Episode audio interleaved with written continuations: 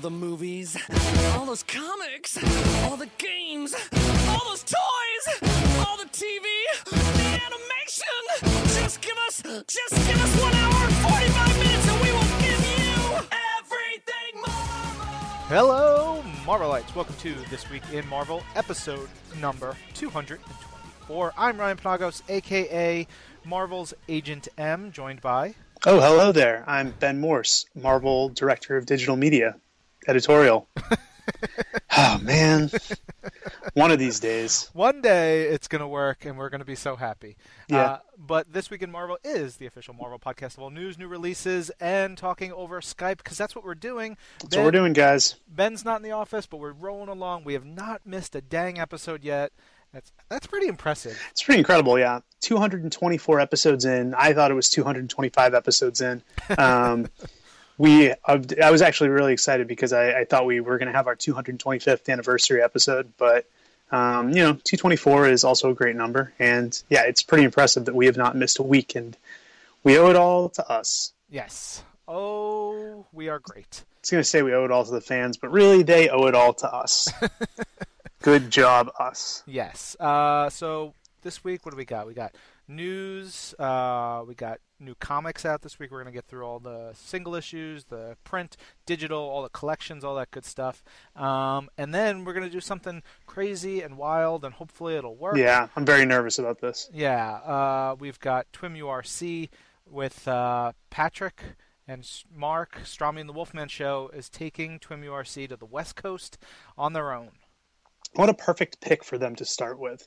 yeah, Cap. The uh, the Cap Wolf saga. Yeah. Um, looking forward to hearing that. It, it may it may make me listen to their part of the show. Yeah, you know, it's it's something different and uh, Unlike unlikely, but you know, there's that glimmer of hope. yes, and um, then they're going to announce what uh, the next Twim URC is. We won't spoil it, uh, but there are infinite possibilities about what it could be, and Yeah. um, you'll see that on the Marvel Unlimited app shortly. I am infinitely excited to see what it's going to be. Yes, uh, I have no more infinite puns.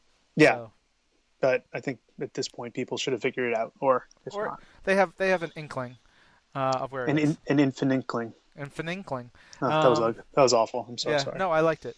Uh, but let's dive right into the books for the week. All right, let's kick things off with Agents of S.H.I.E.L.D. Number two, written by Mark Guggenheim, art by Germán Peralta.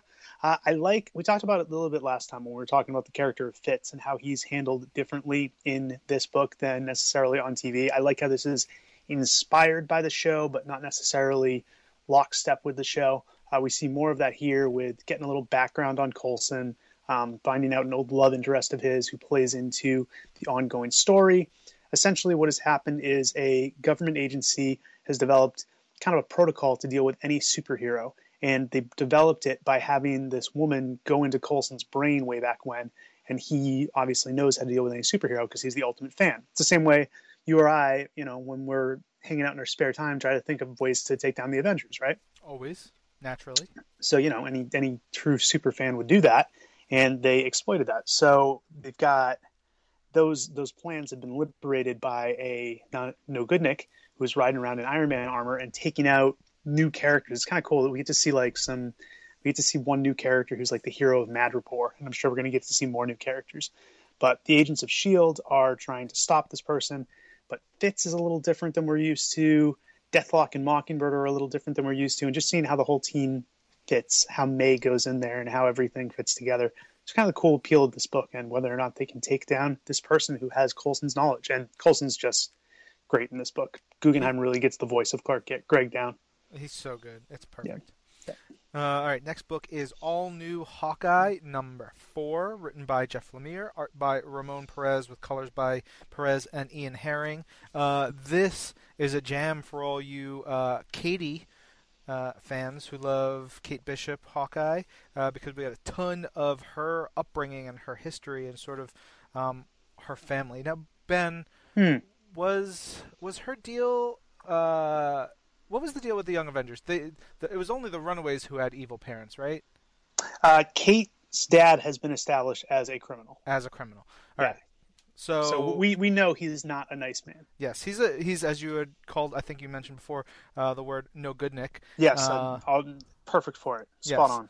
And uh, really, here we get to see um, what Katie's father's uh, influence and what who he was and things he did started to seep into her childhood. Uh, so that's our flashback for this because we get a lot of um, Clint flashbacks in previous issues. Now we get a bunch of really cool Katie flashbacks, and in the present time we've got Clint. Uh, yelling at uh, Maria Hill because he wants to go find Katie, who's gone off to find the um, the three Inhuman kids who have been captured now by Hydra. So there's all this like awesome, big time like spy intrigue action by Mhm. the end of the book, which is really neat. And uh, Hawkeye jumping out of planes and being totally dashing, and of course getting shot as he is wont to do. Um, but great issue. I really, really, really dug all the stuff with Katie.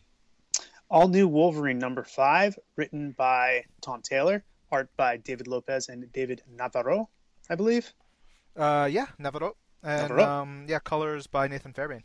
Yeah, beautiful book. Uh, looks really good. This is kind of a homage to that issue of Avengers way back when during the Kree Skrull War, where Ant Man had to go inside Vision and fix him up.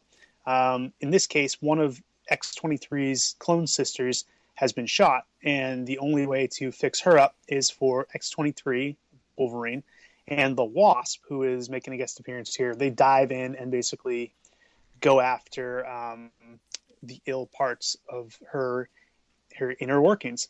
Um, meanwhile, on the outside, the security chief from Alchemax is trying to track down the sisters, and he brings his forces to bear against the remaining sisters who have to shield Laura and Janet as they do their work inside. It's cool because the Davids get to do some really cool stuff on the uh, you know journey to the center of the body work, and also I like. I, I, I liked last issue. We got to see Doctor Strange, his relationship with the new Wolverine. Here we get to see Wasp, her relationship with the new Wolverine, commenting on, oh, you know, Logan would have done things this way. I'm impressed that you're doing things this way. It continues carving out Laura's identity as being the Wolverine of the Marvel Universe, which I really dig. Um, and we'll see more of that this week in our next book, which you're about to discuss. Yeah, totally. So an all new X Men number four, which is written by Dennis Hopeless, art by Mark Bagley, inks by Andrew Hennessy, and colors by Nolan Woodard. Um, it opens up with essentially uh, Wolverine um, X23 getting thrown through a window into a den of uh, murderous thugs, and she goes full on into Logan action, you know, Logan style action, where in that she gets riddled with bullets, then stands there and uh, makes like a, a quip, and then goes into you know what we don't see, but we can only assume is a berserker-esque rage of violence and wonderfulness. Um, but that is only part of the story because, on the other hand, she is, you know, she's got this relationship going on with Angel in here, and he's not invincible. None of the Mhm. rest of the team is invincible. He's also not someone who's known our Wolverine for years because he's one of the original X Men brought from the past into our our time. So he's like he has no not as much hey wolverine was just this uh, this tank that could never be stopped he's like oh yeah that guy whatever he's now seeing this girl that he's like kind of in love with Yeah. constantly um, diving headfirst into danger. So she gets shot. She gets burned like skin falling off. She like all kinds of awful stuff. And so that's a big theme for this issue. He's like trying to rectify you know the understanding that she is the part of the team. She's the only member on the team who can handle this kind of punishment. But at the same time he's watching someone he cares about consistently get what would what should kill her like things that should kill her. Um, Yeah. So it's a really it's, it's a really cool theme that, that spreads throughout the book. And he's like you know he talks about it with uh, you know various members of the team and they deal with all this stuff. And it's like again and again there's danger. While that's going on um, the uh, we get the reintroduction of a classic X-Men villain in Mhm. maybe my favorite like return of you know what I mean? It's like it's almost yeah. like um, and and some of the listeners you're gonna hate it, but it's almost like wrestling where a guy goes away for a while, like he's had a good run, but something was off, so he goes away. They repackage him, they find the character that makes the most sense, and he comes back in a big return, and it it totally goes over. It's totally like, oh damn, that's awesome.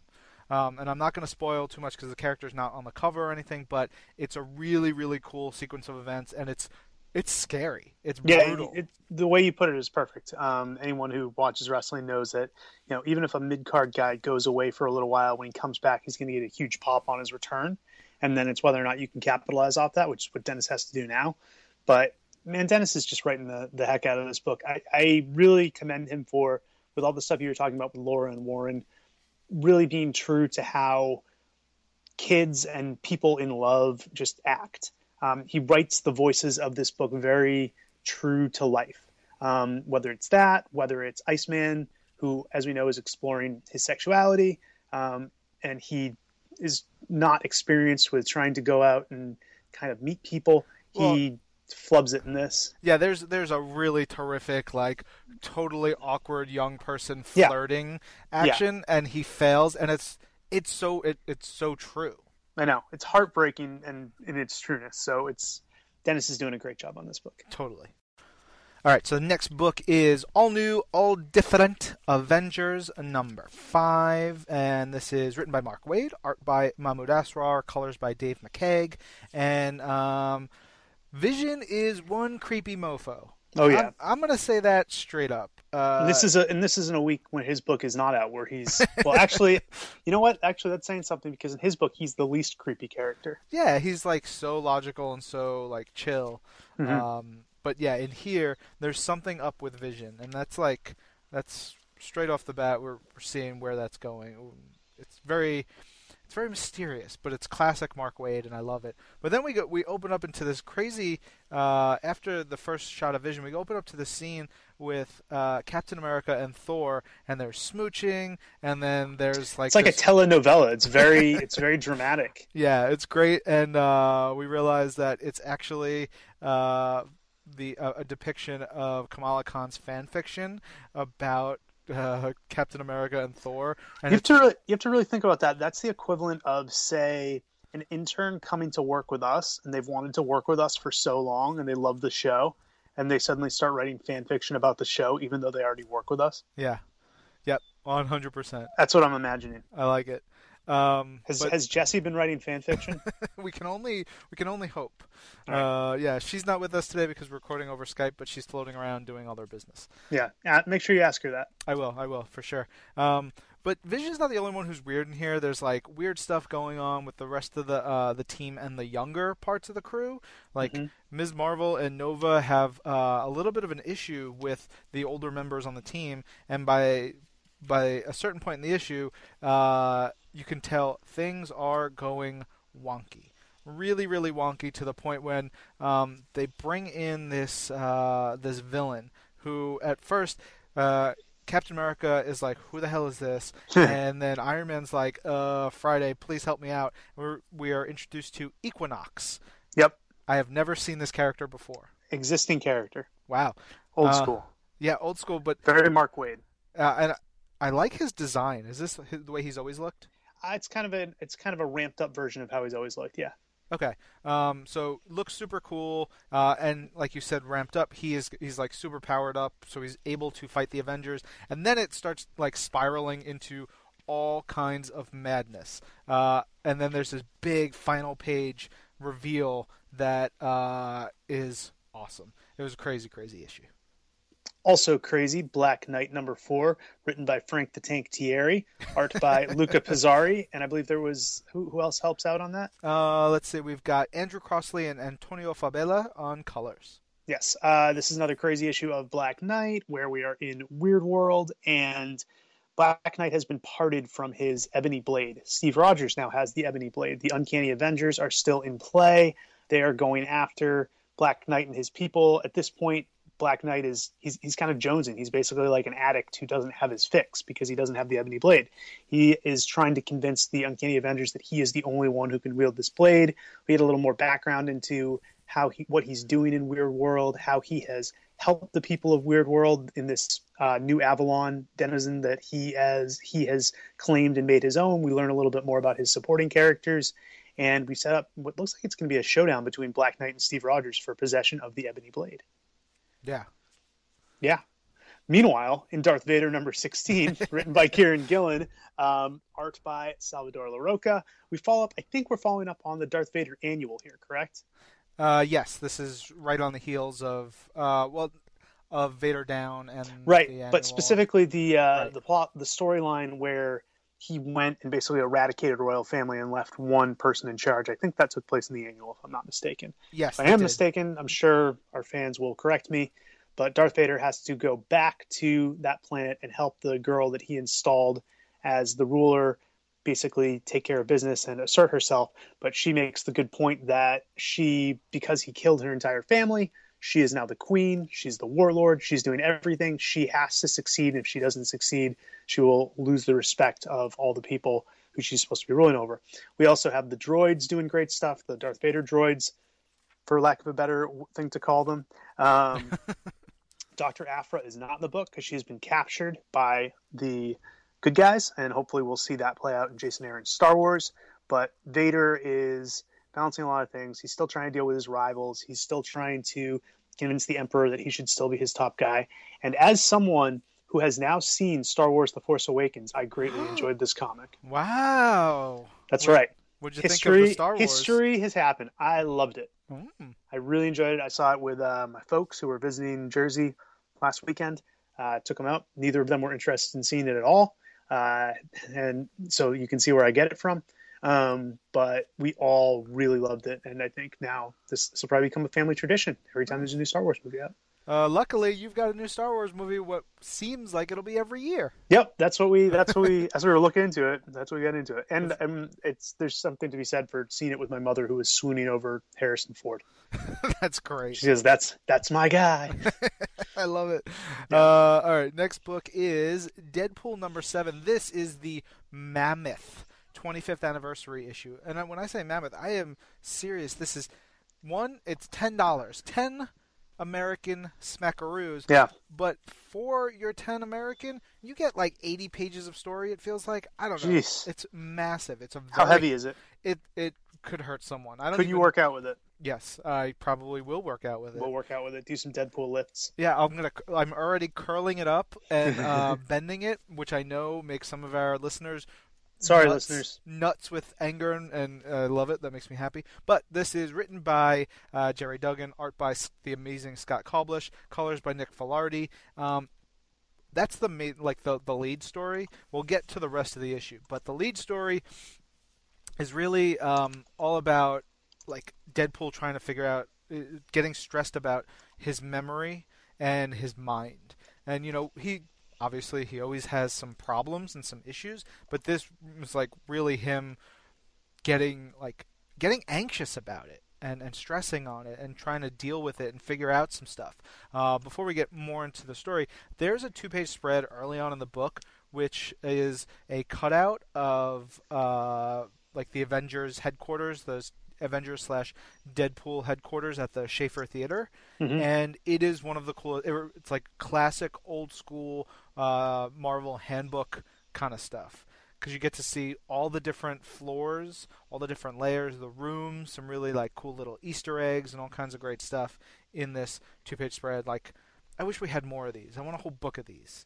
uh, makes me so happy. Um, so we've got that, and then it's it's on to uh, Deadpool like basically looking at his book of grudges, which he has a little black book of grudges, and and taking care of like repaying the people who he feels have slighted him. So he goes, he fights ninjas. Uh, he doesn't slight uh, Shiklah because he gets to go to the Bone Zone with her. There's yeah. Bone Zone action. Uh, anniversary uh, Bone Zone action. 25th anniversary style. That's the way you do it. That's classic. It's good. Uh, but he's got uh, Creed written in his book. He's got uh, spoiler. He's got Doc Samson. He's got all kinds of wonky stuff, and he's going through, going through. Doc Samson. Yeah, there's there's this Doc Samson bit in here, which is okay. It's great. Um, And then by the end, he realizes uh, the Creed thing is the one that's really itching him the most, and he figures out that Creed called him a sap and a Slade ripoff. And this is the best. This is Gerry is so good. He writes this line. Uh, Deadpool talking to himself. He called me a sap. I remember. He brought the gas. He he was Sabretooth must die. As like, of course, Deadpool gets so heated about being called a sap, and it's a horrible thing to be called. You know, never call someone a sap. No. Um, but don't not unless you mean it. No. All right, so that's our lead story, and then probably the other sixty percent of the book is made up of six other stories, all based around the Mercs for Money. So it's um, yes. You know, Tales of the Mercs for Money. You've got a story about terror, uh, written by Cullen Bunn, art by Tyler Cook. A slapstick story, which I really, really dug, by Ben Acker and Ben Blacker, with art by Danilo Beyruth and Veronica Gandini. A cool Fool Killer story, which actually like made me really happy. Yeah. Um, it was it was like a very sweet story, which I you know I wasn't quite expecting.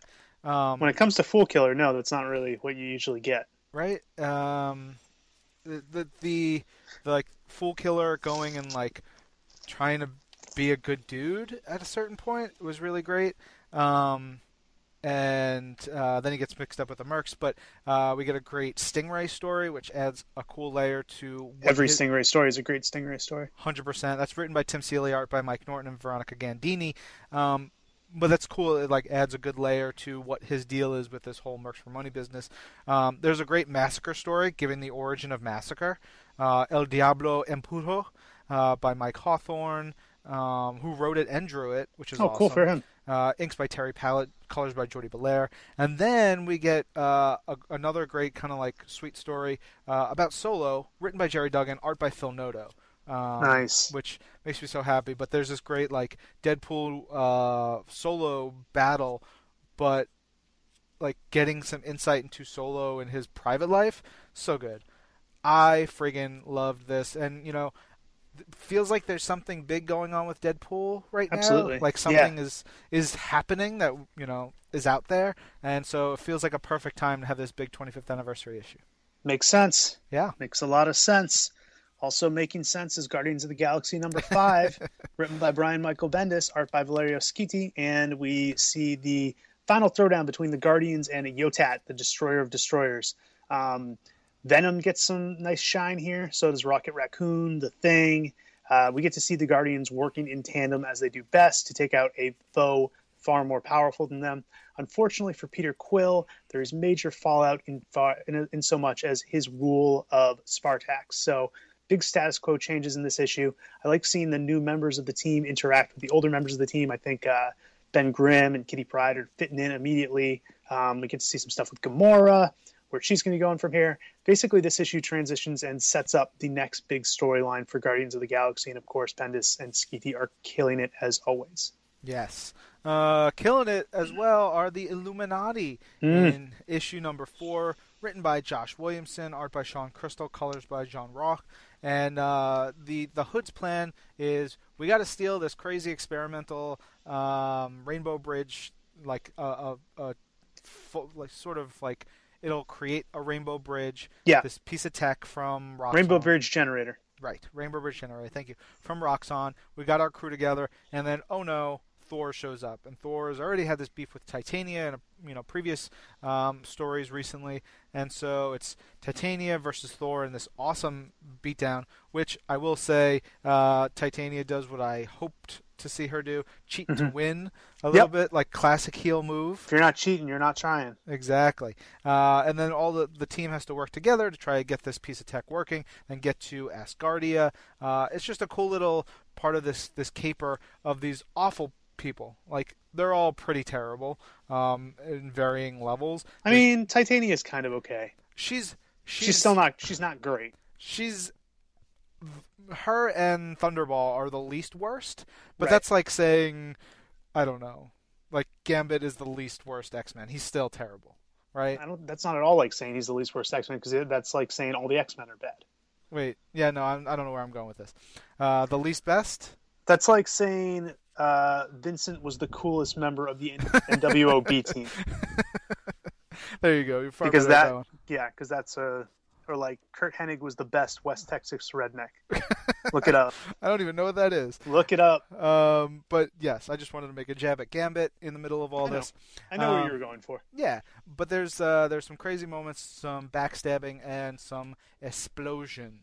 Some front stabbing as well. Yes, totally. Uh, we also have Marvel Universe Guardians of the Galaxy number five this week. It's based on Can't Fight This Seedling, written by uh, Dave McDermott, uh, directed by James Yang, and adapted by Joe Caramagna.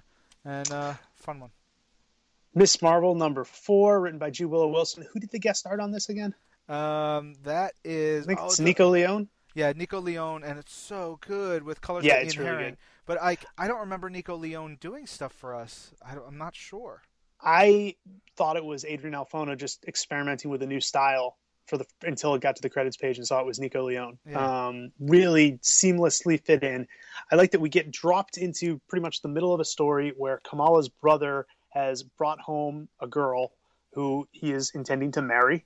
And this is the first we've heard of this, correct? Like, No, I no, didn't miss we- something in another issue, did I? We did, we did. Well, Oh, we the, did? The marriage part, I don't know that we knew of, but they we got introduced to her the last issue or the issue before, but their parents had not met her Okay. previous to this. I felt very dropped into the middle of the scene, and I loved it. Um, I loved the. This, this is what makes Miss Marvel, which you know is winning awards left and right, such a special book. It's not just the superhero stuff, which we get to later. It's also all the personal stuff that Kamala is going through. Really, the modern day, almost Peter Parker esque of it. Um, so Kamala has to deal with the fact that there's now going to be another person living in her house, another person she has to keep her secret from, and she has to help with all the wedding planning. And this is on top of already being an Avenger, going to school where she's not doing well because she's spending all her time being an Avenger. The Avengers in the Avengers book, as well as in this book, are not 100% happy with her. They see her potential, but also they think you know she she needs to devote more time to them. And she meets up with Bruno and comes up with possibly one of the worst plans I've ever seen to look like I, like even as just a, a, reader of her comic, Kamala, like, what are you thinking? This this is a terrible plan.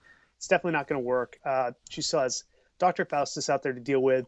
She has to deal with her personal life and she has to deal with her school life. I don't think it's going to work out, but I look forward to reading about it. But what I love about the plan is that she's so stressed out and she's so tired and so Mm-hmm. like pulled in a million different directions that But it seems like a great plan to her. it to her it seems like she just killed it. She is Yep. 100%ing it and I, I love it. It feels so right, even though yes, she has totally uh, bonered it.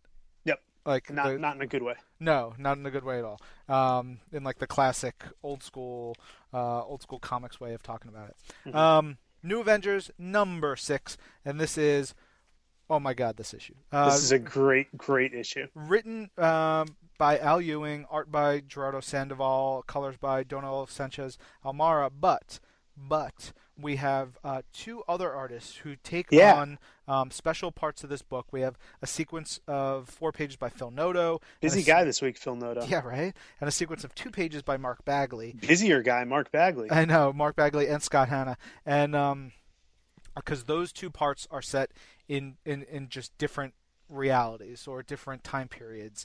Uh, just it was a really smart choice to bring in two very different. You you have three very different um, stories that you're telling in here, Mhm. and they're all using the different art artists for these was so brilliant. Really, really smart choice. But this is the big throwdown between uh, the new Avengers and the uh, Avengers of 20XX versus Moridun.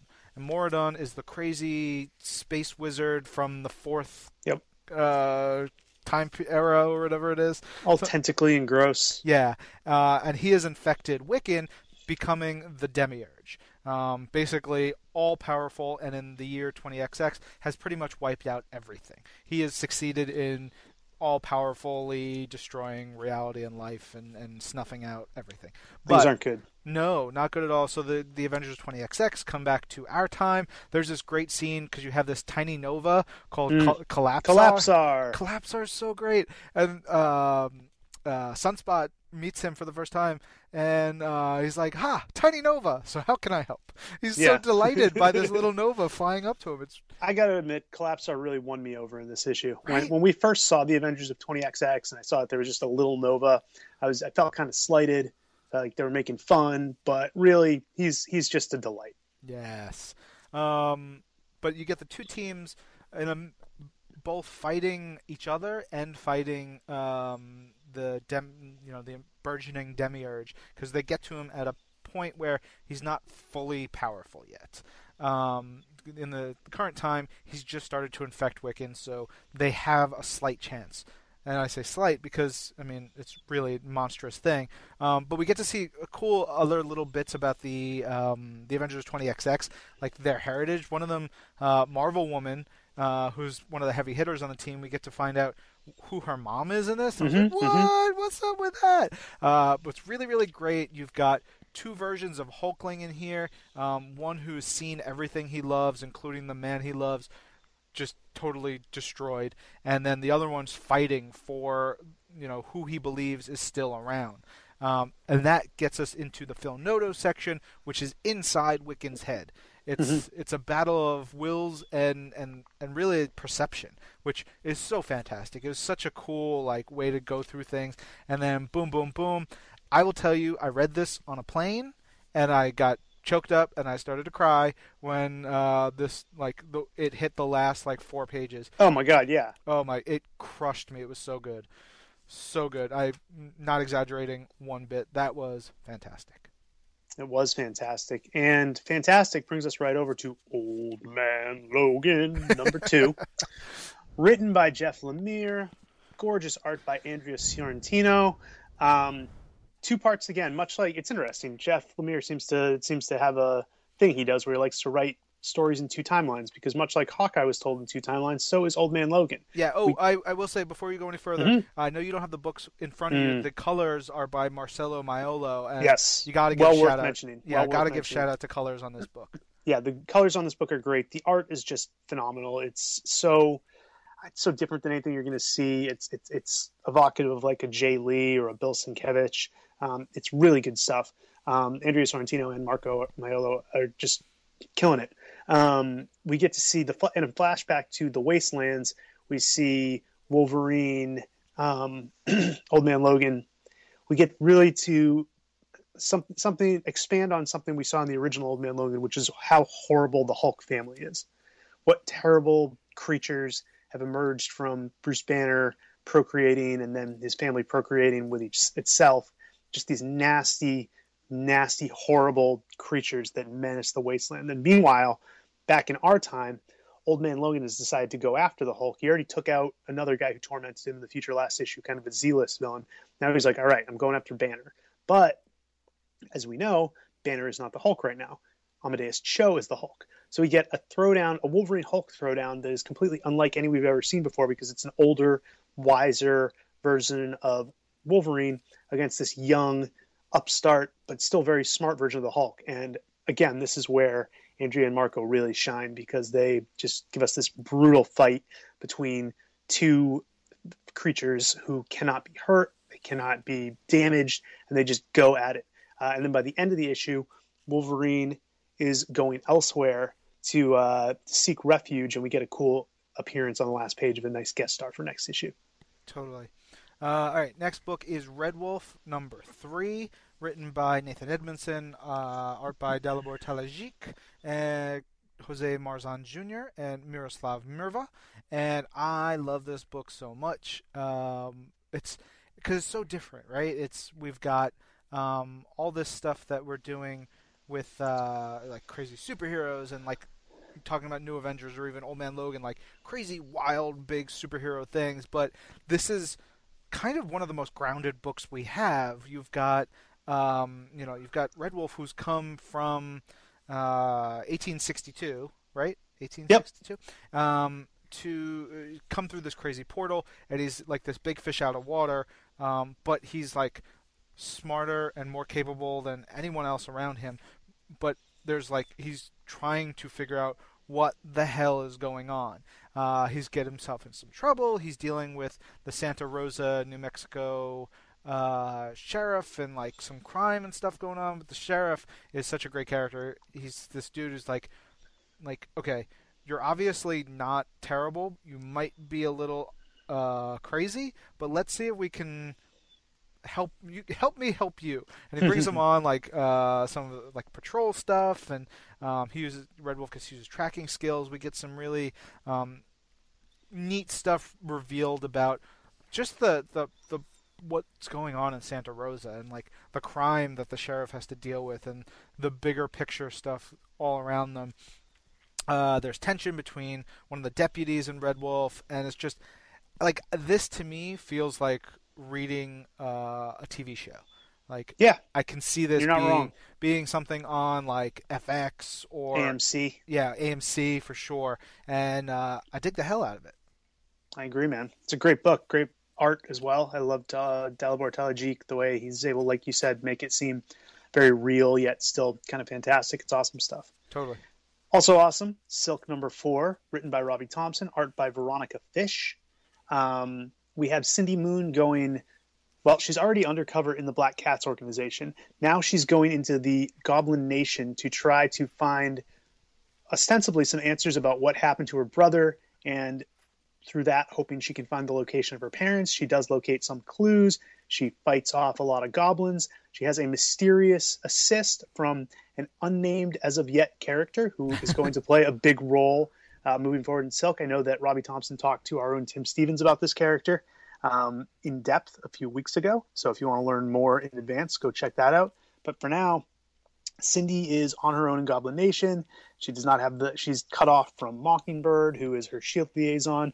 She was ditched by Killer Shrike, who was supposed to be helping her out for the Black Cat. So unfortunately, she gets brought before the Goblin King, and the Goblin King has an insidious plan to bring Silk around to his way of thinking and make her part of the Goblin Nation. Yeah. All right. Now over to Spider Gwen number five, written by Jason Latour, art by Chris Visions, uh, who did some work for us last week as well. Uh, colors by Rico Renzi, and there's so much going on. I think w- one of the cool parts about this book is it's it is Spider Gwen's book, but it's also the Spider Gwen universe. Right. So you've got not just like Gwen's tale and her stuff with her dad, and then her dad's business with Matt Murdock, who is not a good Matt Murdock. Yeah, he is not. But a... he is not the kingpin. That's such a great T-shirt. Mm-hmm. Uh, yeah, he's wearing this this really fun T-shirt. Uh, and then Matt Murdock's stuff with Frank Castle, and what the hell is the deal with Frank Castle? Uh, you've got all the stuff going on with Osborn. Then you've got a Captain America in this uh, reality who love this Captain America and she, love this Falcon even more. Right, Captain America and Falcon are so great, um, but just there's so many things going on here, and I think Jason and company are doing such a great job of like spinning all these plates and getting all these stories off the ground and rolling a- around and it's it it feels so big and so cool and like there's so many avenues to go in like Spider Gwen's not in this issue much if like she's I don't know if she's in it at all. I she she shows up she shows up basically in flashback. Right, which is crazy. Um, but it works 100%. I like now thinking about it I'm like, "Oh right, we didn't really see much of Gwen in this issue." But I'm okay because everything else going on is so fantastic. Right, her world is so fascinating. Yeah. The world building is absolutely interesting. Tremen, as we say. Tremen dose. Yes. Uh, swinging over to Spider-Man 2099 number six, written by Peter David, art by Will Sliney. We get a little kind of hey, here's here's Miguel O'Hara's supporting cast spotlight. We get to meet his assistant and his assistant's assistant. We've met them before, but get a little more expansion on them, and they're interacting with each other. And someone very close to one of the assistants ends up being exposed to Ch- Terrigen, and this being the Marvel Universe, we know what happens then. She goes into a cocoon and everything goes topsy turvy because now we've got another new Inhuman. And who shows up when there's a new Inhuman? That's right, Lash. Straight from the small screen back to the small page. Uh, we get Lash against Spider-Man 2099. It's just, uh, I, lo- I love, I love the, I love mixing up characters like this. I love when a villain from another book who has a very specific agenda, and in Lash's case, that's the Inhuman agenda, um, coming in and dealing with Spider-Man 2099. We get to see Spider-Man 2099 against someone much more powerful than him, who he's totally unfamiliar with. Will Sliney draws a great fight between the two. We get a new Inhuman character. We get more intrigue with Captain America 2099. Lots of good stuff going on in this book, and we know there's more that's going to be revealed as we go. So it's a, it's, it's a fun book. Totally. Um, all right, from Spider-Man 29 to Spider-Man Deadpool, issue, number two, written by Joe Kelly, uh, art by the mighty Ed McGuinness, ink, so good, inks by Mark Morales, and colors by Jason Keith, and yeah. I can't believe the stuff they're getting away with in this book. Oh my god, it's so good. Uh, well, first up, we're introduced to Peter Parker, uh, Parker Industries, like showing off his new watch, the WebWare 2.0, uh, mm-hmm. which uh, little foreshadowing right there. There's going to be some some business with that later in the issue, but then boom, we go over. I thought you were going to be. I thought you were going to foreshadow that like you were getting one. That was your "I'm getting one of these" voice. I wish I could get a Webware watch. Give me two of them. Um, but we then go over to Deadpool, who's with Shiklah. Shiklah wants to go to the Bone Zone. Deadpool is like full on work mode. Uh, it's there's just great stuff. All the Shiklah Deadpool stuff this week between the two books is yeah. really really fun. Um, yeah, I we love... need some more Shiklah we need a lot more Shiklah. She's a great character. Remember when uh, she had her own book? Did she? Oh yeah. During Secret, Secret Wars. Wars. That was great. Those were yeah. good times. Yeah. Um, good times. So yeah, you know, this is a Spidey Deadpool team up book, and uh, in the first issue there was a bit of a rift between Spidey and Deadpool, and here we get Deadpool trying to get you know Spider-Man's attention again because he's got some business with him. Uh, Miles shows up, then Peter shows up, and there's just this great sequence of events with them, the three of them fighting, and then uh, Goblin goblins just show up because why not? It's New York City. Uh, the Goblin Nation is everywhere. Uh, Deadpool shows off. Worried about that every time I walk to work. I know. Deadpool shows off his uh, his Deadpool buggy, which is a really fun little bit in this. Yeah, book. that's awesome. Um, and it's just great. There's a lot of action and, and dialogue going on, and you sort of see Spider-Man coming around to, oh, Deadpool's not totally wrong or totally the worst. Maybe I'm being too hard on him uh, throughout the story. But there's this great part where with Mysterio shows up and then yeah. it's bonkers. Oh my god, the way they take out Mysterio. Oh god. And Deadpool basically being the voice of reason. Yeah, it's so good. Um, it's hilarious. It's it's really solid. And then there, you know, like everything's great. It's a really fun issue. Takes a crazy turn right by mm-hmm. the end, and Deadpool finds something that drives him nuts. And there's a shot in here, like the third to last page or second to last page, of uh, one of the panels is Deadpool, like almost going Super Saiyan. He's so angry. Is like mm-hmm. lightning crackling around him. He's got his swords out, and he's really he's ready to murder everyone. And it's such classic, awesome Ed McGuinness action. Yeah. He's so good. He's amazing. Also amazing and totally awesome is the totally awesome Hulk number three, written by Greg Pak, art by Frank Cho. This is Amadeus Hulk versus Fin Fang Foom, a huge showdown the giant dragon whose back scratches out the sun or whatever it's called, um, taking on our totally awesome hero with She Hulk and Miles Morales in kind of the secondary role, with Amadeus's sister trying to run inter- interference with our the monster queen, the collector of monsters. And Amadeus, what he's trying to do is defeat Fin Fang Foom while not losing it and hulking out. We're really starting to see in this issue the danger of Amadeus losing control and how tenuous his grasp on this is. We get more flashbacks to what happened to Bruce Banner, how Amadeus got involved, but really the the thread of this issue is Amadeus trying to stay in control, desperately trying to prove that he is a different kind of Hulk than any other Hulk. It both helps him and hurts him against Fin Fang Foom, but what his victory over Fin Fang Foom, if he achieves it, is going to lead him to an even bigger problem to come next issue. Shout out to Fin Fang Foom not wearing pants. Yeah, good for Fin Fang Foom. You know what? Let it ride. Yeah, let it fly. Let him hang if you got him. Even if you yep. don't got him, let him hang. Do we know if he has him? I we don't think he does. We, we, didn't really see. No. That Spider Spider-Man Deadpool, we saw it all. But totally awesome Hulk, no. Yep, uh, for sure. All right, so on to Ultimates. Uh, this is number four. Uh, written by Al Ewing, art by Kenneth Rocafort, colors by Dan Brown and Kenneth Rocafort. So this is super cool because it gives a bunch of background on uh, Adam Brashear, aka mm-hmm. Blue Marvel.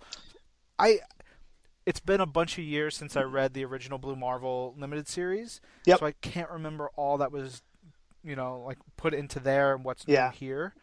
If you guys enjoyed this issue, though, definitely go back and check out Adam Legend of the Blue Marvel. Yeah, we're gonna because, have to. yeah, we should do that we should twin RC that one for sure. Um, but you know, we get to see because you know Adam's got he's got all these crazy powers and stuff. He ages very slowly, so we get to see him, you know, in 1951 as a soldier, you know, a Marine Corps private, and then in the 1960 in uh, project, part of Project Perseus, uh, like an energy research group. Um, all this stuff and how um, his experiments sort of transform him, transform um, like a really close friend of his, and how that affects the current story we're getting into because the Ultimates team is in the neutral zone. It's the uh, at the very furthest edges of time and space, and they're they're out there trying to, you know, doing some of their experiments, trying to figure out some stuff. They've got you know Galactus and all this stuff going on, but uh, they don't expect to see anyone alive there, and they end up finding they find someone alive, and it's it's like a whole big thing that drives uh, that really kind of perturbs Blue Marvel for good reason, as we find out mm-hmm. a bunch of huge revelations about um, maybe not necessarily revelations, but important plot points for who Blue Marvel is and how he got to where he is, and you know, like the actions he's taken and the things that he's, you know, his supporting characters, his family. Man, there's a bunch of stuff in this issue. This book is so good. It's packed. Oh it is God. packed with goodness. Um, also packed with goodness, and rounding out the week is Weird World number three, written by Slammin' Sammy Humphries, art by the incomparable Mike Del Mundo. In this issue, Becca and her motley crew, including Cat Beast and Galatea, are going after. They, they need to fix Galatea's car, and that requires a believe it's an emerald like thruster or something, an emerald emerald some sort of part which they need to take from the Grand Mechanic, who is this really wacky weird character. Um, while they're doing this, we learn a little bit more about Morgan Le Fay and her motivations, which are kind of surprising. We get to see lava men aplenty. This is just a book where anything can happen and is happening at all times. There's mishmash between different characters, different worlds. Uh, Becca's really emerging as a cool character as we get to know more about Morgan, these are really fully embodied characters, and you know, it's it's Weird World, man. Maybe my favorite book. I mm. love it so much. Um, ben, you got a trim trim of the week. Trim of the week. I liked Ultimates. I liked Old Man Logan. I liked New Avengers. I liked all the all new books, but I think I'm going to go with Spider Man Deadpool. Nice. Spider Man Deadpool was a rocking book this week. Good pick. Um, I really wanted to pick Weird World number three, but I got to go with New Avengers number six. There you go. and let's not forget Deadpool either. Deadpool yeah. number seven, supersized. Jam packed. What a good week. Good week for Deadpool. Interesting. Yeah, for sure. Collections on sale this week 1602 Witch Hunter Angela, Amazing Spider Man Epic Collection Return of the Sinister Six, Daredevil Masterworks Volume 10, Deadpool Firsts, Fallen Sun, Death of Captain America. We get a new printing on that. Marvel Universe Captain America Civil War, that is digest form.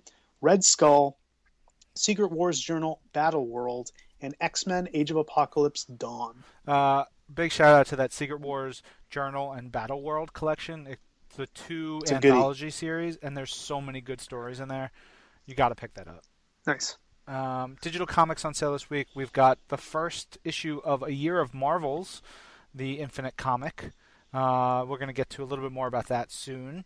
Then we've got Marvel Universe Avengers Infinite Comic number five, as well as Marvel's Captain America Civil War Prelude Infinite Comic number one. I mm. haven't had a chance to read these yet, but I'm very excited because we got a Civil War Prelude Infinite Comic. Yeah. Also on the app this week, we've got Amazing Spider Man, the original volume 348 through 350, 361 through 369, 371, 373 through 377, and 381 through 393. Amazing Spider-Man Spirits of the Earth one shot, Captain America's Bicentennial Battles one shot. Wait, hold on. Amazing yes. Spider-Man Spirits of the Earth is like it's in the um that Amazing Spider-Man Epic collection as well. Okay. And it's a Charles Vess uh, oh. like graphic novel. It is nice. gorgeous. I would suggest sounds great. I would suggest if you're gonna like re- listeners, if you're gonna check out that Amazing Spider-Man Epic collection, it's full of like great art and really cool stories. It's like it's it's the ones right in there, the 340s to the three you know 90s, whatever that is. A lot of those issues, but the Spirits of the Earth story. Oh my God, that thing is gorgeous. I stared at it for like 10 minutes when I got my copy. It's an official recommendation yes. from Ryan Penagos. Yes. Uh, also, we've got Daredevil, the original volume 97 through 101 and 103 through 104. Fantastic Four Special 2005, Fantastic Four A Death in the Family from 2006, Fantastic Four Wedding Special from 2005, Marvel Universe Avengers Assemble issues 1 through 12, the official tarot of the Marvel Universe. I remember this, the whole tarot card thing. I don't remember deal. that at all. That was from a while back. It was fun. Um, and Siege, Storming Asgard, Heroes and Villains. Those are both kind of official handbook uh, type entries there. Very cool. Uh, digital collections on sale this week. We've got 1602, Witch Hunter Angela, Amazing Spider-Man Epic Collection, Return of the Sinister Six, Captain America and the Falcon Mad Bomb, Captain America and the Falcon Nomad, uh, Daredevil Masterworks Volumes 4 and 10, Deadpool Firsts, Deathlok, The Living Nightmare of Michael Collins. That's a good one. Yeah. Some Dwayne McDuffie right there, I believe. Ooh, nice. Uh, Marvel Universe Captain America Civil War Digest, because uh, that, that's some Marvel Universe um, Avengers Assemble and various mm-hmm. other stuff in there. Uh, Red Skull, uh, Secret Wars Journal slash Battle Worlds collection, Siege, X Men, Spider Man, A New Goblin, and X Men Age of Apocalypse Dawn. Finally, freshly digitized on Marvel Unlimited, we have A Force number three, Amazing Spider Man number 20.1, Big Thunder Mountain Railroad number 5, Classic Star Wars issues 1 through 20, as well as Classic Star Wars Devil Worlds number yo, 1 and 2. Yo, if Devil Worlds is what I think it is, uh, that could be one of my jams. I'm gonna look it up right now. Yep. All right, it, you look it up. Wait, it's uh, I have one of these issues, and I sorry for this digression, but uh, I have one of these copies from way back when. It's it's a random weird old book written by Alan Moore. Huh. And um, the original writer. Yeah, the same. Um, but it's it's definitely something to check out because wow, really, I didn't know that. It's That's really cool. bonkers and really cool. I remember that. like only having one of the two issues. Now you can uh, finally read the other issue. Yeah, I'm excited. Very exciting. Classic Star Wars Devil Worlds. Check it out. One and two. Ghost Racers number three, Howard the Duck number five, Inhumans Attilan Rising number five, Korvac Saga number three, Lando number two, Mrs. Deadpool and the Howling Commandos number three. We were just talking about that earlier. Planet Hulk number five, Siege number two, Spider Island number two, Star Wars Empire issues 21 through 40, and Ultimate End number four. Bam! Uh, all right, so many great books in there, and now it's time for news. And now, from Marvel headquarters, it's This Week in Marvel Ben, what do we got for news? Okay, you talked about a year of Marvels, and that is currently going on. It's an opportunity for some of our younger editors to explore the Infinite Comics realm, and we spoke to some of the editors who are going to be involved in that. So check that out on Marvel.com.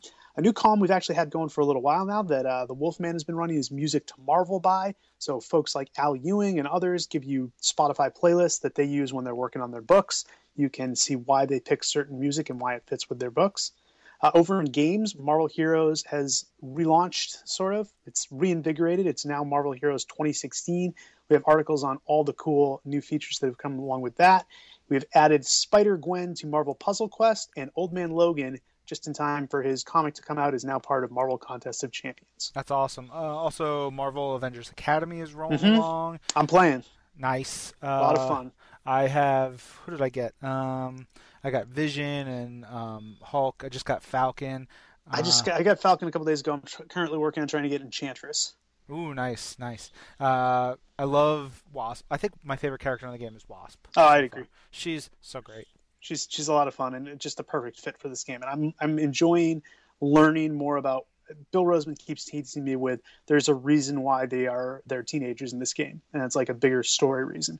I really want to know what it is. Yeah, but he won't tell me. Mysteries. Mysteries abound. Yes. And also, the voice of the Hulk is uh, John Cena. You can't even see him, but you can hear him. You can hear him. We're uh, we're currently working on trying to see if we can't talk to Mr. Cena about his his hulking out. That'd be great.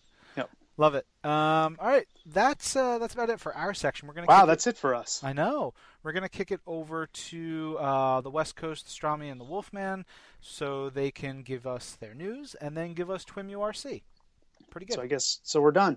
We're done. Uh, Bye, everyone. enjoy the rest of the show. It's the West Coast, show me and the Wolfman. It's the West Coast, show me and the Wolfman. It's the West Coast, show me and the Wolfman. It's the West Coast, baby. Yeah. Hello there, this week in Marvelites. This is Marvel.com editor Marc Strom, joined by. Marvel.com assistant editor Patrick Cavanaugh. For another thrilling installment of the Strummy and the Wolfman show, starring the Wolfman and Strummy, now with added This Week in Marvel Unlimited Reading Club. But before we can get to that, ow, I just hurt my elbow somehow. Off to a great start. Yeah, we're like, I'm just laying my elbow on the table and I managed to hurt it. So, all right, cool. We're doing great so far. Anyway, um, kicking on things off with some news. Of course, we had an all new Marvel's Agent Carter this week. Um, next week, we will have a special two hour Marvel's Agent Carter event, still beginning at 9, 8 central on ABC.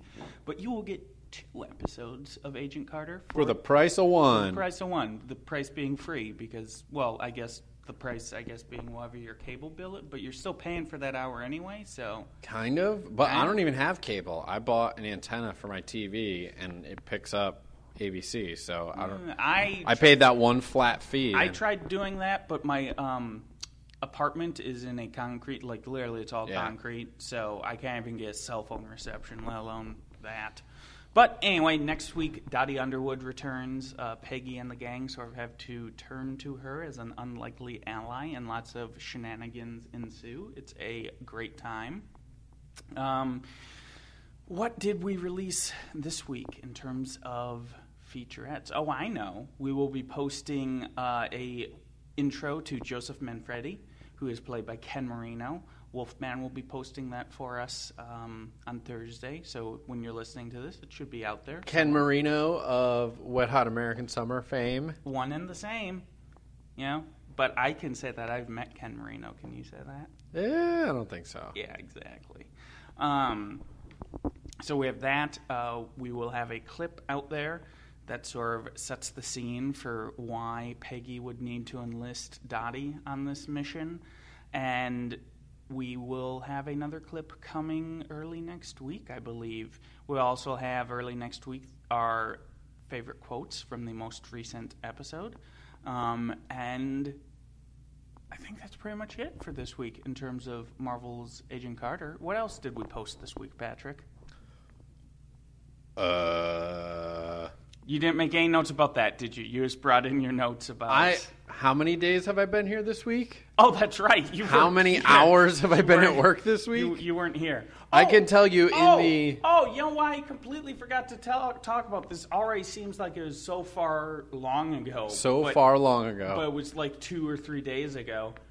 We had the big game spot for Captain America. The big game. You guys know. You tuned into the big game right, on the Sunday. Big game, the big game on Sunday. We had the new uh, 30 second spot for Marvel's Captain America Civil War that had a lot of uh, uh, cool stuff going on, lots of new shots. United we stand.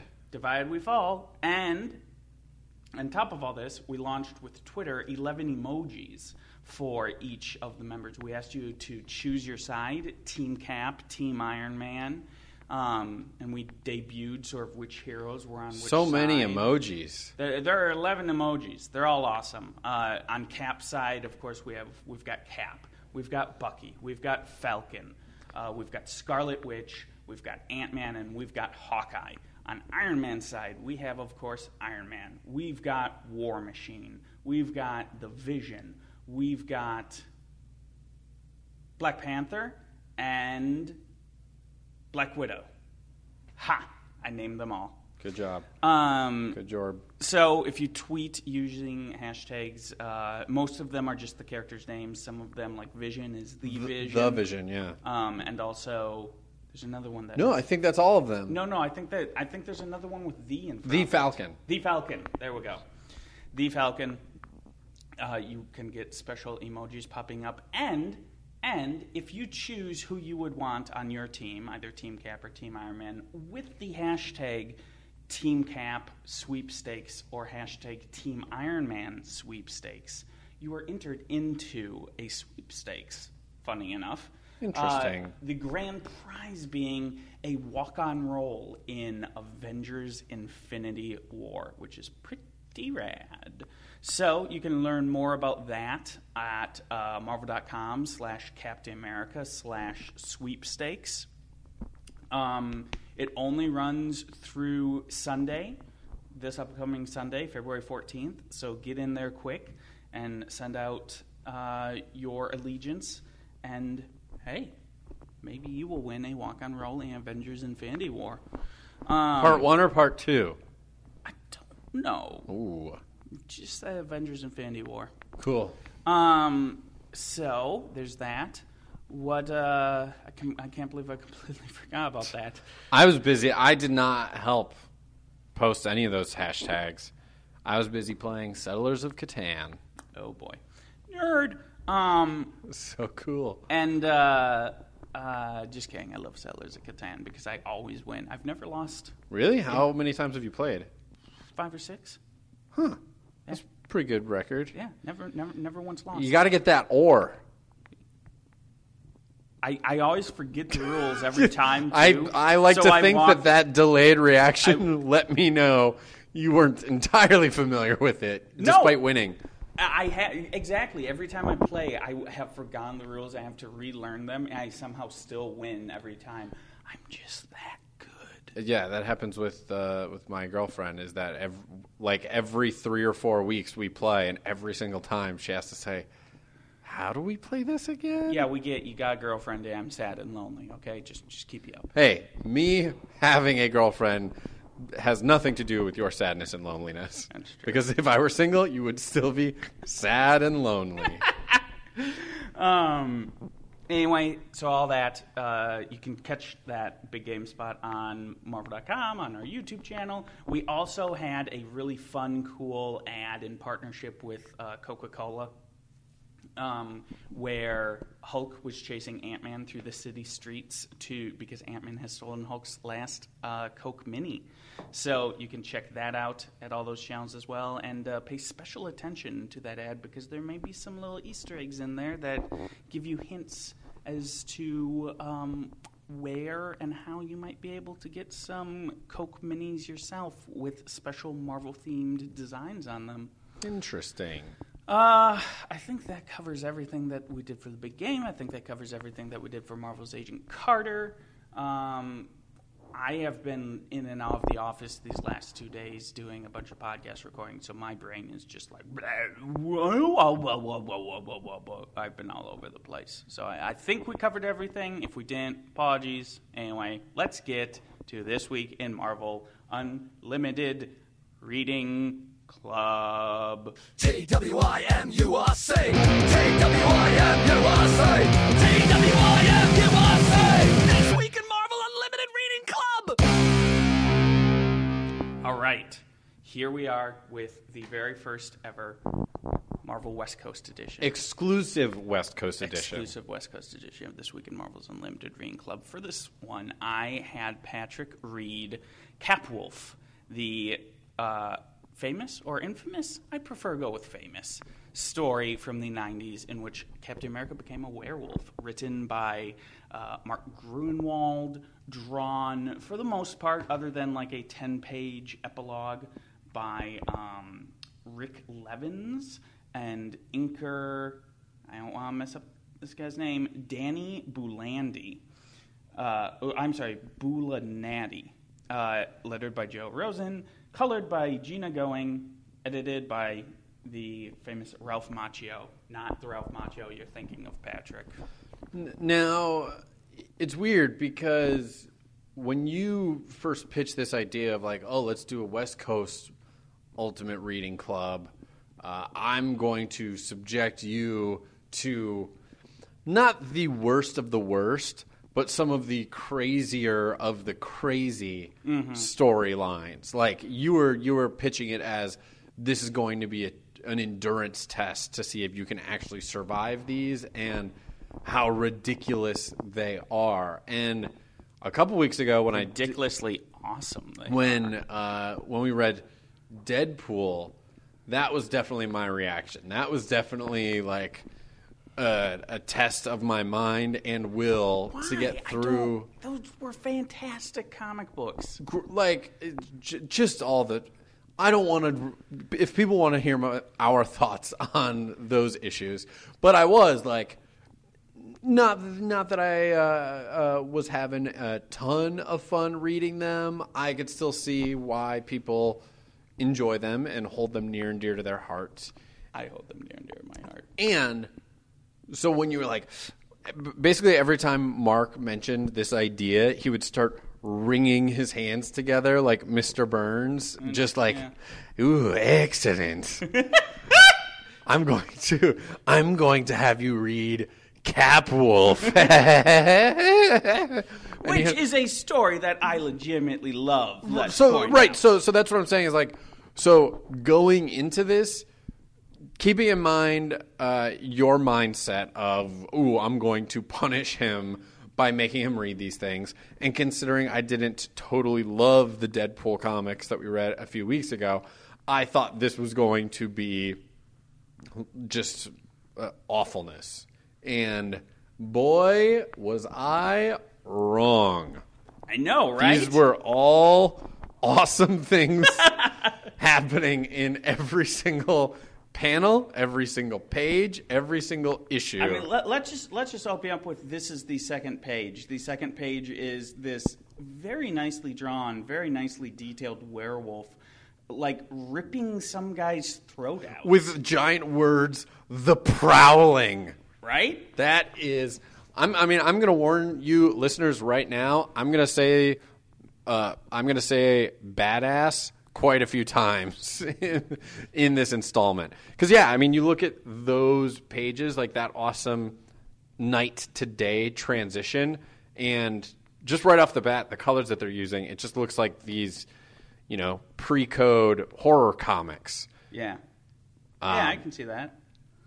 Uh, no, no, absolutely. And then, I mean, early on, one of my favorite reactions was uh, right after a scene we're talking about, you get uh, Cap working out with D Man, and I was I, I had forgotten that at this point D Man was like a mute, like he uh, oh, right, that he had mute. lost. Yeah. So so Captain America was just like talking and saying all these things, and he was just like not responding, and I'm like, that's some weird writing. Like, and, and meanwhile, I'm unfamiliar with D Man, so I'm just like, did this giant bearded monstrosity take over for Daredevil because he's wearing Daredevil's suit with Wolverine's mask. But he's not even wearing Wolverine's mask. He's, at that point, no. Right at that point in the series, no. Um, and you, you're you're uh, kind of going through the comic right now, but I don't think I'd actually seen this Black Widow outfit before. Oh, really? Her classic like early '90s look. Yeah, and it's yeah.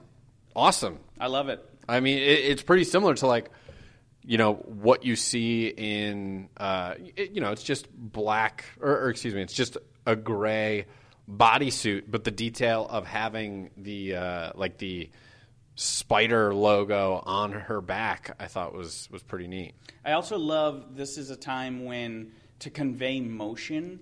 Just uh, it's just artist, ghosts. The artist would always show like ghost images of where like Cap had been. Like they do this a number of times in this, and this was a, a thing that like that like artists would do a lot yeah. back in the '90s. It's something that they don't really do anymore, and I kind of miss. Like I always thought was very effective at getting to all that.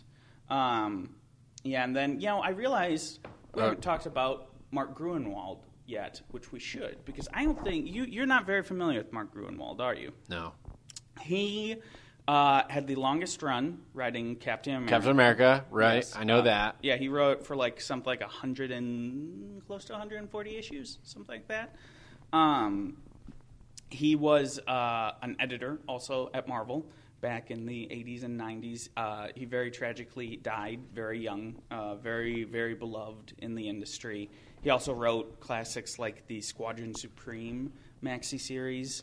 Um, and he he always like Cap. He is always such a huge Cap fan, and he saw Cap as really the um, most relatable and realistic superhero because he literally could be anybody. Like Captain America is essential. Like yeah, you say like sure, Peter Parker can be anybody, but if you get bitten by a radioactive spider, you're probably just going to die of some terrible disease. Right.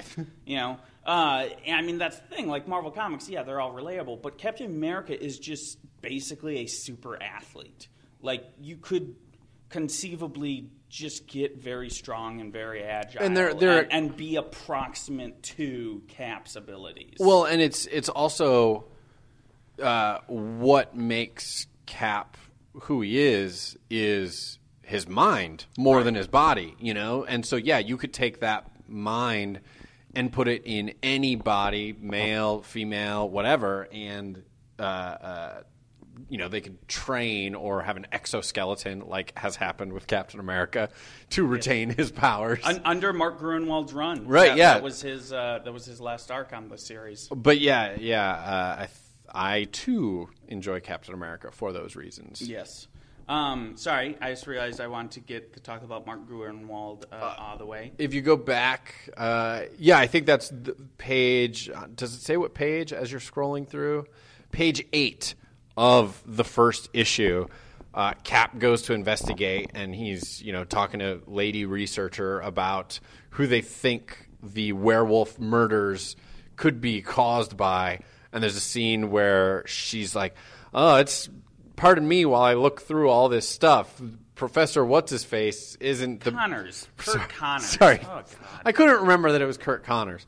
Uh, Curt, Mister Con- Doctor Connors isn't the most tidy of individuals. No, no. She says specifically, Curt was marvelously well organized. But okay, the point I'm trying to get at is why is there McDonald's just on a filing cabinet? I don't know because they were hungry. Why is there just such an obvious, hey, here's a bag of McDonald's? Like, that's what made me think she was saying it sarcastically. Sci- of like, scientists are, get of, hungry too. oh, okay? he's uh, marvelously well organized, even though he didn't put his McDonald's bag in the filing cabinet marked M for McDonald's or H for hamburgers. And then we get our introduction to um. Dee Snider. Dee Snider, the lead singer of Twisted Sister. otherwise known as Moon Hunter. Oh, boy. is in this strange '90s, like he's got arrows, I guess, on his leg or something. And his hair. He has, No, that's not his hair. That's part of his mask. but He's still, got like this metallic, like barbed wire He just hair looks- as part of his mask. he just looks like he has a perm on like platinum blonde hair. Yes, he does. And then we get to the scene where Captain America goes to um, J. Jonah Jameson. And I love that J. Jonah Jameson's reaction to Captain America saying that Jameson's son, John Jameson, was Captain America's pilot is like J. and Jameson being like, "What? That's terrible!" Like he's super offended that, Right. Like, it- it's like, dude, it's Captain America, okay? But Like- even still, he's just like, well, you guys get up to pretty bad things and roll some bad characters, and I don't like that Spider Menace. it, it's just it's Oh, and then uh, we get to see Cap riding his Sky Rider. Sky Cycle. Sky Cycle. Did you did you ever play the Captain America and the Avengers arcade game? Ooh, uh, may, I'm sure I did, but I don't, I don't remember they, it all that well. They rode on the Sky Cycles in there. That was the Sky Sky Cycles were a big thing back in like the early '90s. Wait, you're trying to tell me that like hovering motorcycles were a popular thing in this comic book that we're reading? Huh. Clearly, that's going to be the only sky cycle that we see in this series. Well, you are wrong. Uh, and then, of course, we get to you know Doctor Druid. He goes along. They oh, and we've got these Diamondback uh, backup features in this arc. I'm not gonna lie, I was not 100 percent sure what was going on in some of them. I think maybe we're missing some backstory at some point. Um, but so I kind of uh, we kind of uh, I think I think those played specifically to sort of the longer stories that were going on um, involving the Red Skull and his shenanigans. And I just love, you know, we're getting into the second issue and how there are all these random guest stars and all of them are like X-Men characters. Yeah, and it's all just Like- it's it feels like they're just commercials for the other books. Well, and my favorite is is like okay, I get that like you know these other characters like Wolfsbane or Feral, they're somehow like And- and even Wolverine, characters. yeah. No, no, no, no. But that's No, the you- thing. That's the thing is like they have an excuse. They're like, oh, we're going out for this like siren cry or whatever. what's Wolverine doing there? He's in before we even see Captain America. You see him in that first issue, like with I don't know, like poop on his fingers, smelling them, smelling them, and then just being like, never seeing him for the rest of the issue. Ugh. all right. Well, I mean, we. Oh, What? what oh, wait, wait, wait. with this? Yes. Is uh, is that Moon's blood or? Moon Moon Hunter. Sorry, Moon Hunter also has a hoverboard motorcycle. Moon Hunter also has a hoverboard high, uh, motorcycle that he like kicks Cap off of, and this is my favorite line of the entire series. He kicks Cap off of it, and he goes, "So long, sucker." And just so's you don't meet the Reaper without knowing who killed you, call me. Ah, you're probably out of earshot already. I I can't. One of my favorite lines in that sequence is he tells Cap that he's going to turn him into Sky Pizza. like I don't understand the insult, but I don't. He's going to turn into cheese and spaghetti sauce. Also, that um, I they reveal. I think it was just then that this whole series takes place in northern Massachusetts. So that's another reason why I can like it because that's where I'm from. Even though Starksboro is not an actual location. Um, and then we sort of get to the point where uh, uh, we, Oh, and we we meet Nightshade, um, who is Wait, we I think we're we're you're skipping over another one of my favorite lines, Which is? where so Cap gets attacked by a wolf, uh, a werewolf, and then uh, Moon's blood. I already forgot his name. Moon Hunter. Moon Hunter. When and then Moon Hunter uh, uh, neutralizes the wolf that attacks Captain America, and he throws the wolf over his shoulder, and he says, "Oh, this is a tight-muscled she-wolf. she must work out," which is just a tight-muscled she-wolf. She must work out. Uh, and then we meet Nightshade, and uh, now Nightshade actually first appeared in Captain America back in Steve Englehart's run in a uh, uh, issue. Sal Buscema d- drew most of Englehart's run, but there was a special fill-in issue drawn by Alan Weiss, who's uh, uh, another famed illustrator, and that introduced Nightshade. And I remember, like, when I was going into the story, I kind of forgot she was there.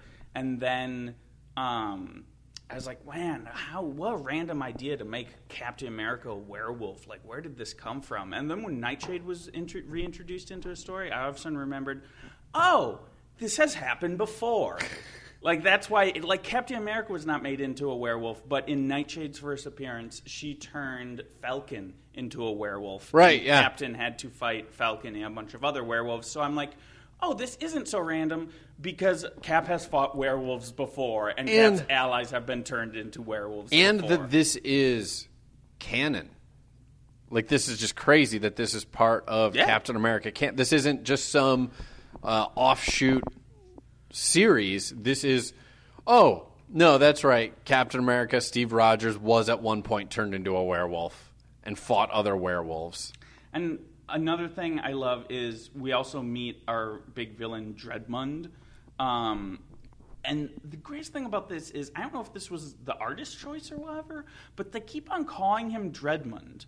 And I learned as we went along that Dredmund was an established Captain America villain. Like he'd fought Captain America before, even recently, even within like the last year or two of when these comics were published, right?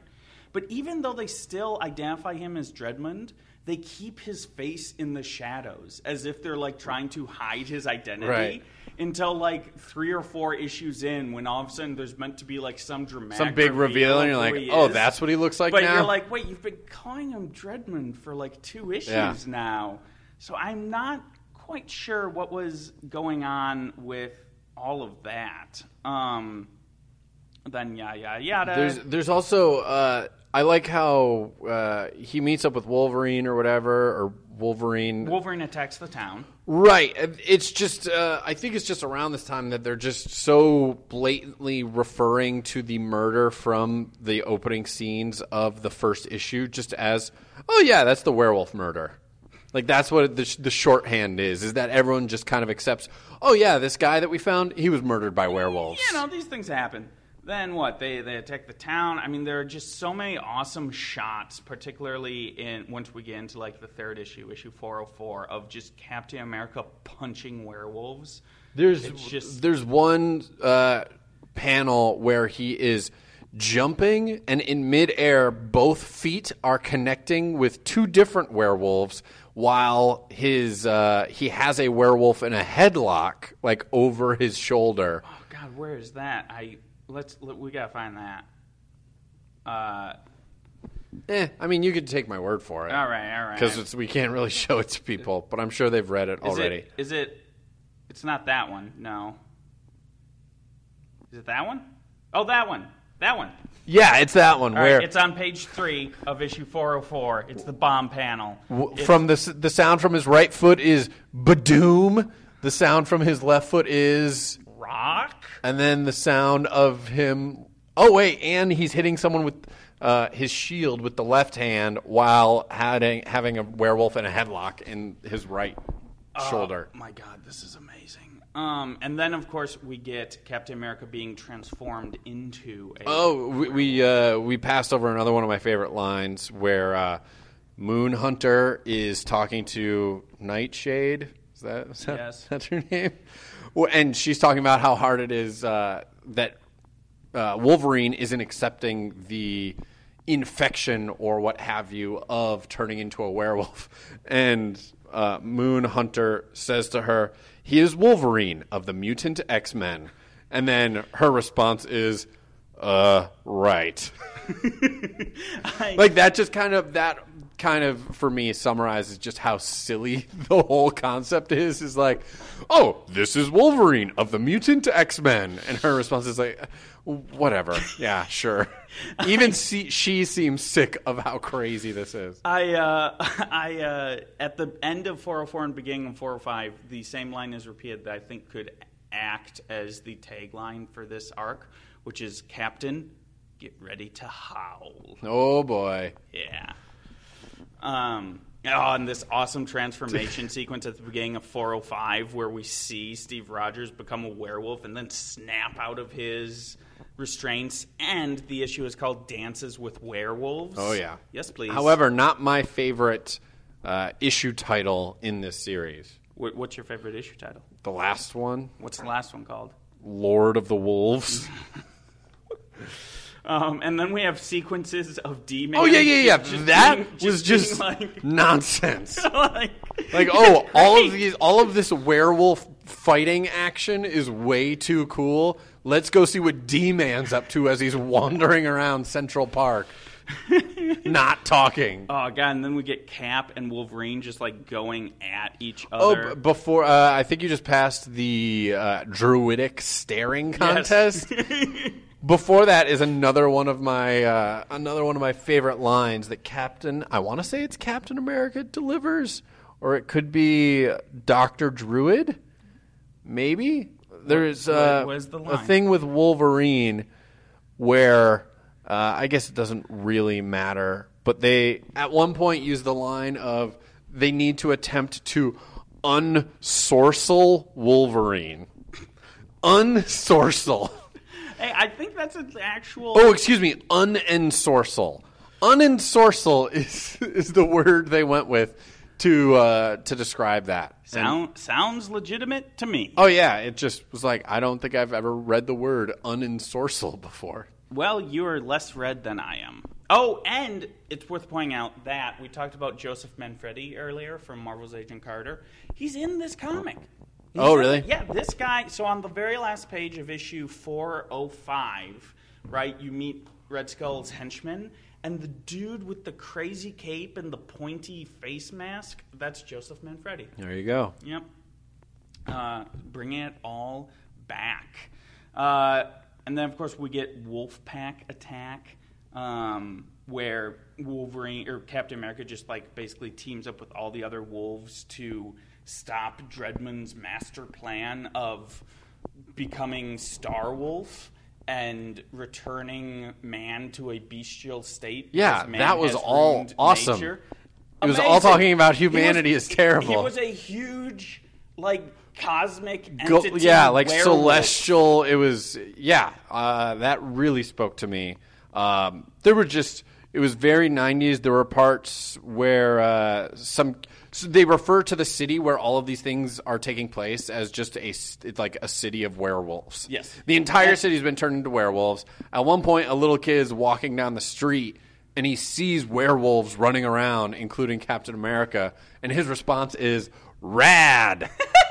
during the day. Like he's just stoked to see werewolves wandering around during the day and not just at night. My but one of the things that makes this a very 90s story arc is that Cable just randomly shows Oh, up in the yep. last issue. Yeah. Uh, and Cable has another one of my favorite lines from this thing, which is when uh, Dredmund as Starwolf starts like wrapping them up in carpet, and Cable's like, "What? What mutant has the power to control carpets?" Yeah. Which, which now I want to see that mutant. There were just so many points where I was like, wait, what? Someone wrote this down? Like, uh, there's a part where, uh, uh, what's his face? Dredmund says to Dr. Druid, You have been defeated in occult combat. Yes.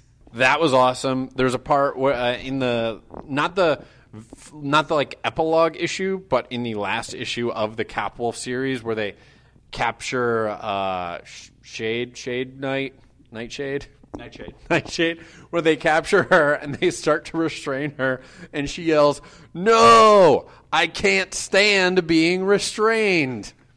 That's her response to being restrained. Like, oh, really? You don't like being restrained? That's weird. We were doing this because we thought you'd enjoy it. Uh, yeah, and then issue six was Lord of the Wolves. There's also a point where uh, the wolves. So the wolves can't talk except for Captain America, And who- one other werewolf. Oh, who I guess is Werewolf by Night. That makes more sense now. and and Cap. Uh, everything he says, you can tell that he's saying it with like a growl. Yeah, like, he's like, really hard to restrain Nightshade, who hates being restrained. But at one point, uh, uh, it's revealed that John Jameson was one of these werewolves. Yes. And at one point, he takes up a pad and a pencil and just writes to Nightshade.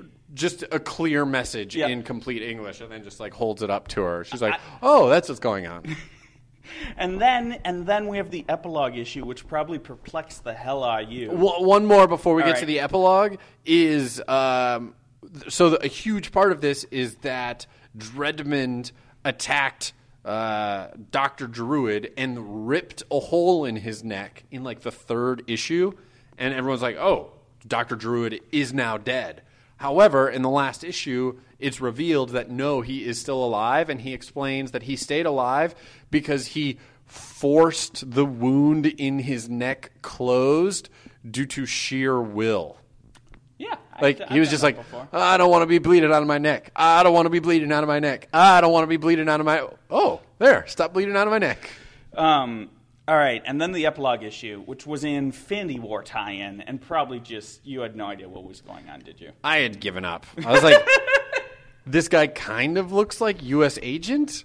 no, he was an evil twin created by the Mag- Ma- Magus, Magus, one of the two, who is Warlock's evil, Adam Warlock's evil double. And the Infinity War, Magus created this army of like evil doubles for all of the Marvel superheroes, and they all had to fight their evil doppelgangers. Uh, But I guess it was just because he looked like Captain America, but like had a black suit instead of instead of red, white, and blue. It was red, white, and black. Yes. So that's why I thought uh, he should have looked familiar. All right, one moment. We actually need to stop recording for a second because I need to clear up some space on the recorder, and then we will get to your comments. All right, now on to your comments, which, you know what? I feel like fewer of you commented on this than normal, which hurts Patrick's and I feelings. Well, I, I think uh, DJ Fanco, who what's Don, DJ Fan Fan, Co. Co. Yes. I think he kind of hit the nail on the head when I think he was the first tweet about this, and he was like, You you read it. All right. Well, we'll jump. Well, yeah, we'll jump ahead to Just that and then jump back. Yeah. So he said uh, it's time to read some Cap Wolf with the Wolfman and Strummy for TWiMURC, hoping for more collaborative discussion than arguing. So I think that was indicative of potentially our last episode, where I think for the most part, Ryan and I were try- Ryan and I were trying to uh, focus on the content, and then every once in a while you would chime in with some strange comment. And then look at us waiting for us to laugh, That and sounds we'd have to say, nothing like me. "Mark, please stop." That sounded not like me. Anyway, all right, going backwards a little bit. Alan Howells at Alan Howells said had a hard time getting into Cap Wolf for TWiMURC. Maybe it's the stilted dialogue or dated art. Maybe it's Cap Shatner esque inner monologue. Anyway, of all the TWiMURC I've read, this was one of them. I, you know, this was I'll, one of them. I'll, I'll have to disagree. Both Patrick and I No, loved. I. I will say that, that I thought the art was cool, especially compared to uh, some other '90s art out there. I do agree there was tons of just inner monologue. That was one of the notes I took. Is everybody like every single panel was just somebody talk or thinking to themselves. Oh, yeah. and then Well- finally finally uttering a line of dialogue. Well, like, that, that that trope didn't go away until around 2000. It was Bendis who really sort of uh, did away with that. All right, and uh, so again, DJ fan co. We already mentioned one thing you mentioned, uh, and then either way, I'm sure this will be a howling good time. TWiMURC, a woo! Werewolves of London. Uh, no shade on Rik the Brick Levins, but I was kind of hoping for Ron Lim. Oh well, TWiMURC. I'm sure this arc will cause a change. Wait a second. Wolverine is in this, and D-Man, and Black Widow. Who else is in this? Spider-Man. Yep, there he Oh, is back- in a flashback. Was he? He- Oh yeah, he was there. Yeah. Uh, and Cap secretly visits J. Jonah Jameson through the office window. Nice character moment with the blinds. I feel like if Cap walked in to visit, Jameson's clout would go through the roof. TWiMURC, probably why Cap didn't do it. Love the first appearance of Moonhunter. In my Cap headcanon, it was also his last. the Rachel Leighton backup stories were definitely for the long term reader. And finally, uh, seeing Crossbones, Taskmasters, and others in those Diamondback up tails was get it like Diamond backup, Diamond back Oh, like where you did that. hyphen up tails was helpful for more character context. Yes, I agree. Like I said, those were definitely for the long haul with that. Uh, then we have Penelope Cat, who says this week's TWiMURC selection is the Cap Wolf story from the 90s, featuring Captain America as a wolf. I first read Captain America during the later J.M. DeMatteis uh, Mike Zeck period, starting with issue 281. I loved the retro movie cover. That was a great run. Uh, for whatever reason, I didn't really become a huge fan of the character until years later after the first movie. So the whole Mark Gruenwald period is new territory for me. I knew he was on the book for years, but over 100 issues is impressive. Obviously, since the current round of Cap is calling back to this story, it is indeed. It must have made an impression on those creators. Gruenwald's run on the book was so long that if you're a Cap fan of a certain age, this is the Cap that you must be a fan of. For me, though, it kind of left me cold. It is entertaining enough comics, but I didn't feel like it was a Captain America story. I felt like it could have been any character slotted into this story, and that's why I feel it let me down. Again, I, I, ca- I can see that. I can I can sort of see that, but I think the connectivity of Nightshade and with Cap's past continuity with it sort of ties it in enough for me. And also, uh, like we were talking about, how Cap's physical prowess is part of who he is. So, so like, were it to be a Spider-Man story where Spider-Man got turned into a werewolf, it would be a spider werewolf.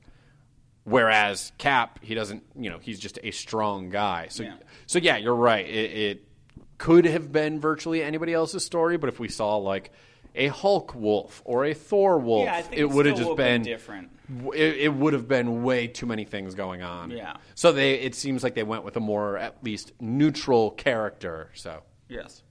Anyway, that's all. We've you know used up way too much of your time at this point. But thank you guys for listening. The next TWiMURC will be back east uh, with Ryan and Ben in two weeks. They are reading a whole smorgasbord of um, Infinite Comics. So check out. Ryan actually didn't give me the list, so check out Marvel.com, uh, the Marvel Unlimited Rotator. They will have something posted there, letting you know. I'm sure Ryan and Ben will talk about more in maybe their segment or another one or what have you. Who knows? Anyway, all right. As always, we thank you for listening. We wish you a splendiferous weekend, a splendiferous er week. We'll chat with you in seven more days. And as always, I apologize for the Wolfman. The Cap Wolf Man. The Cap Wolf Man.